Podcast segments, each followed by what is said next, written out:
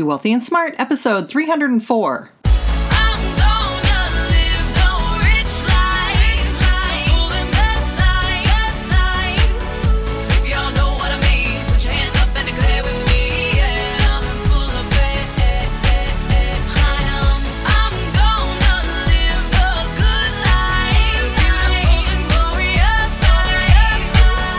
Step into a world of wealth and financial freedom without budgets, boredom, or bosses on Be Wealthy and Smart. And now, here's your host, Linda P. Jones. Welcome to Be Wealthy and Smart. I'm Linda P. Jones, America's Wealth Mentor, empowering women and men worldwide to financial freedom. On today's show, we're going to answer a listener question. And it's one of my favorites because we get to talk about ETFs and stocks. And you're going to learn how to find ETFs and decide what to invest in. But first, this episode is sponsored by Audible. It's the way I read books more often and stay ahead of the curve. Audible is, of course, the easiest way to read books because all you have to do is just listen, like you are right now. There are over 150,000 titles to choose from for your iPhone, Android, Kindle, or MP3 player, and your first audiobook is free. Just visit audibletrial.com forward slash be wealthy and smart. That's audibletrial.com forward slash be wealthy and smart. Well, here's our listener question for today. Hi, Linda. I've been listening to your podcast for the past 12 months and love them. I can't get enough of them. I have been investing as a hobby for the past six months and trying to learn as much as I can. I have heard you and several other people talk about ETFs and how useful they are.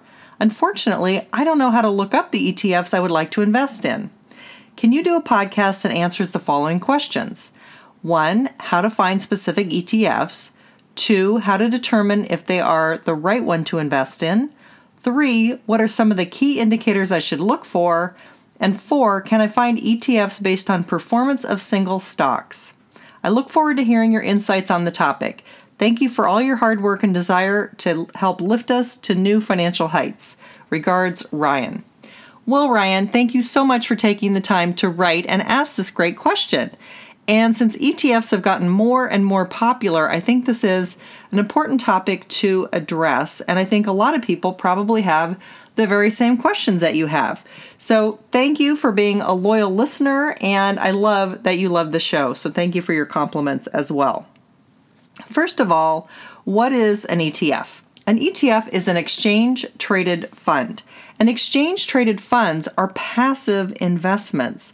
That means they follow indexes or baskets of stocks and they don't change, they're static. The beauty of an ETF is it allows you to buy this basket of securities for an index or a sector and they provide diversification and low fees. And since active management, where portfolio managers try to buy and sell stocks and beat the indexes, aren't doing too well lately, passive investments like ETFs have become more and more popular because you don't want to pay fees to someone who isn't beating an index if you can just buy the index and net more money. So they've been more popular, ETFs have, and I think more and more money is finding their way there. And if you don't have a portfolio manager who can consistently outperform an index and net more for you after fees, then why would you want to pay that manager? So they've become a really popular investment and today it's harder and harder to find a consistent manager. So it's good just to invest in the index and just get the performance out of the index with low fees. Your next question is how to find specific ETFs. Well, many investors are looking for passive investments to try to minimize fees. It makes sense. If you're investing in the S&P 500, those are the same 500 companies whether you buy it from company A or company B. So you may as well purchase your ETF that has the lower fees so you net more money in your pocket. And many investors have flocked to Vanguard because they have the reputation of having the lowest fees. While fees are not everything, in the case of passive investing, because portfolios are identical, it makes sense to buy the lowest fees. That would not be true in an actively managed portfolio, however. So I don't recommend that you shop by fees for active management. I recommend that you shop for performance and find a manager that's outperformed the index each year if you can and look at what have you netted after fees and performance. But if you're not buying an active manager and you're buying passive, then it all comes down to fees because they're basically a commodity. You're buying the same portfolio. Now that's not always true because different sector ETFs can have different companies in them, but something like the S&P 500, the Nasdaq 100, things like that, you're getting the exact same companies. So in that situation, it makes sense that you would buy the ETF with the lowest fees. So I suggest that you go to Vanguard's website and check out their ETFs with the lowest fees. Your next question is how to determine if the ETF is the right one. Well, Ryan, you always want to pay attention to asset allocation. When you're investing in equities, you want some large capitalization companies, some mid-size and some small cap companies. So that means you're going to have different sizes of companies. You're going to have those large caps, those household names that everybody knows like Exxon or McDonald's for example. You're going to have medium-sized companies that are faster growers that are on their way to becoming the next big companies.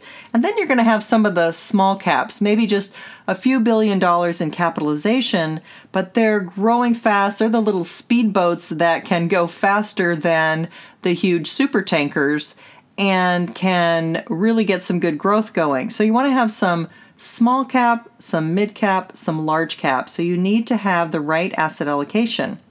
In addition, you can also put in some sector funds like real estate investment trusts that invest in, say, things like shopping centers or apartment buildings, or precious metals funds that might invest in gold, silver, or other metals, or maybe even a short term bond fund. And you might put maybe 3 to 5% weightings in each of those ETFs. So, in a sector, you want to have a smaller amount because they tend to be riskier because you don't have broad diversification in the sector by definition. They're just taking a very sl- slim slice of a sector and they're all invested in the same types of companies. So, an oil sector ETF would be all oil companies, for example.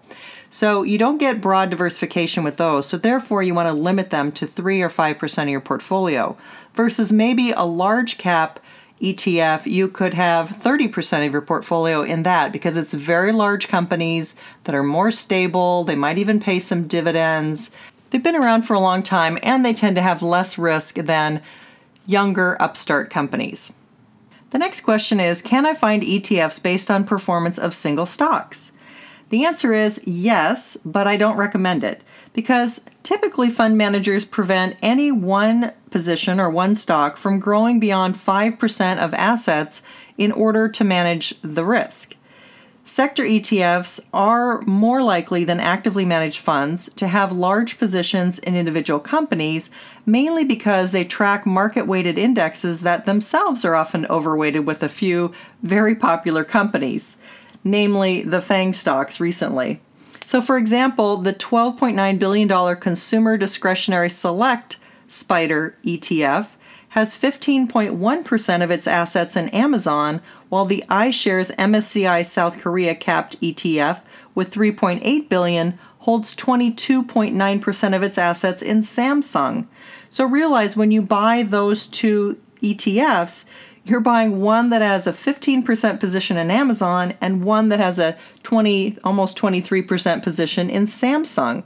So those are very large positions to have in just one company.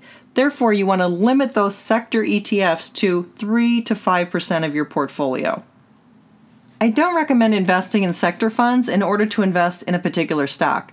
To me, that just shows that there's a need to rebalance the portfolio to bring it back into a regular proportional investment of 3 to 5%. If a stock is overweight in an ETF, it means it has already appreciated quite a bit and it may be a sign this isn't the time to invest in it. When shares grow into a larger allotment than 5%, managers are often paring back, not looking to buy more, and you should think like the professionals. Having said that, I also believe that you want to let your winners run and sell your losers. So I would say if you want to own a stock, buy the stock. Don't buy a sector fund to own one stock. Well, I hope that answers your questions, Ryan. Great questions. And like always, when you're getting started investing, just invest slowly. No rush to get in, and it's good to take your time observe how things go and take small positions in these sectors if you're interested in them and see how they go, or take a small position in a stock and see how it goes.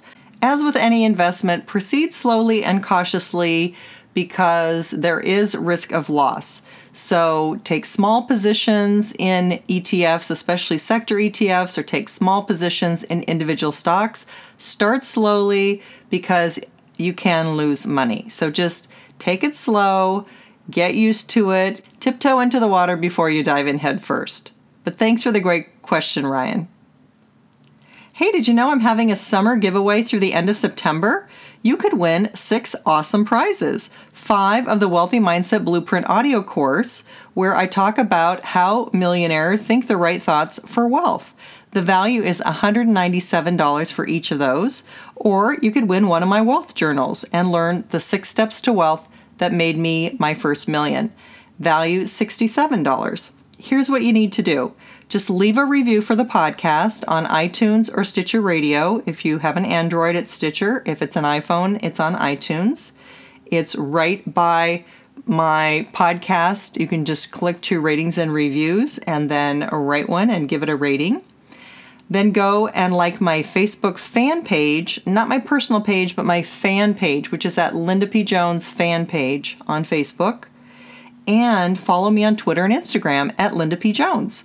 Then send me an email and let me know you did it at lpjhome at gmail.com. All names will be dropped in a hat and the drawing will be done in early October for winners. And if you want to get your net worth moving in the right direction, get 11 quick financial tips to boost your wealth. There are 11 quick things anyone can do to get your net worth growing faster to get you to financial freedom. That's at lindapjones.com.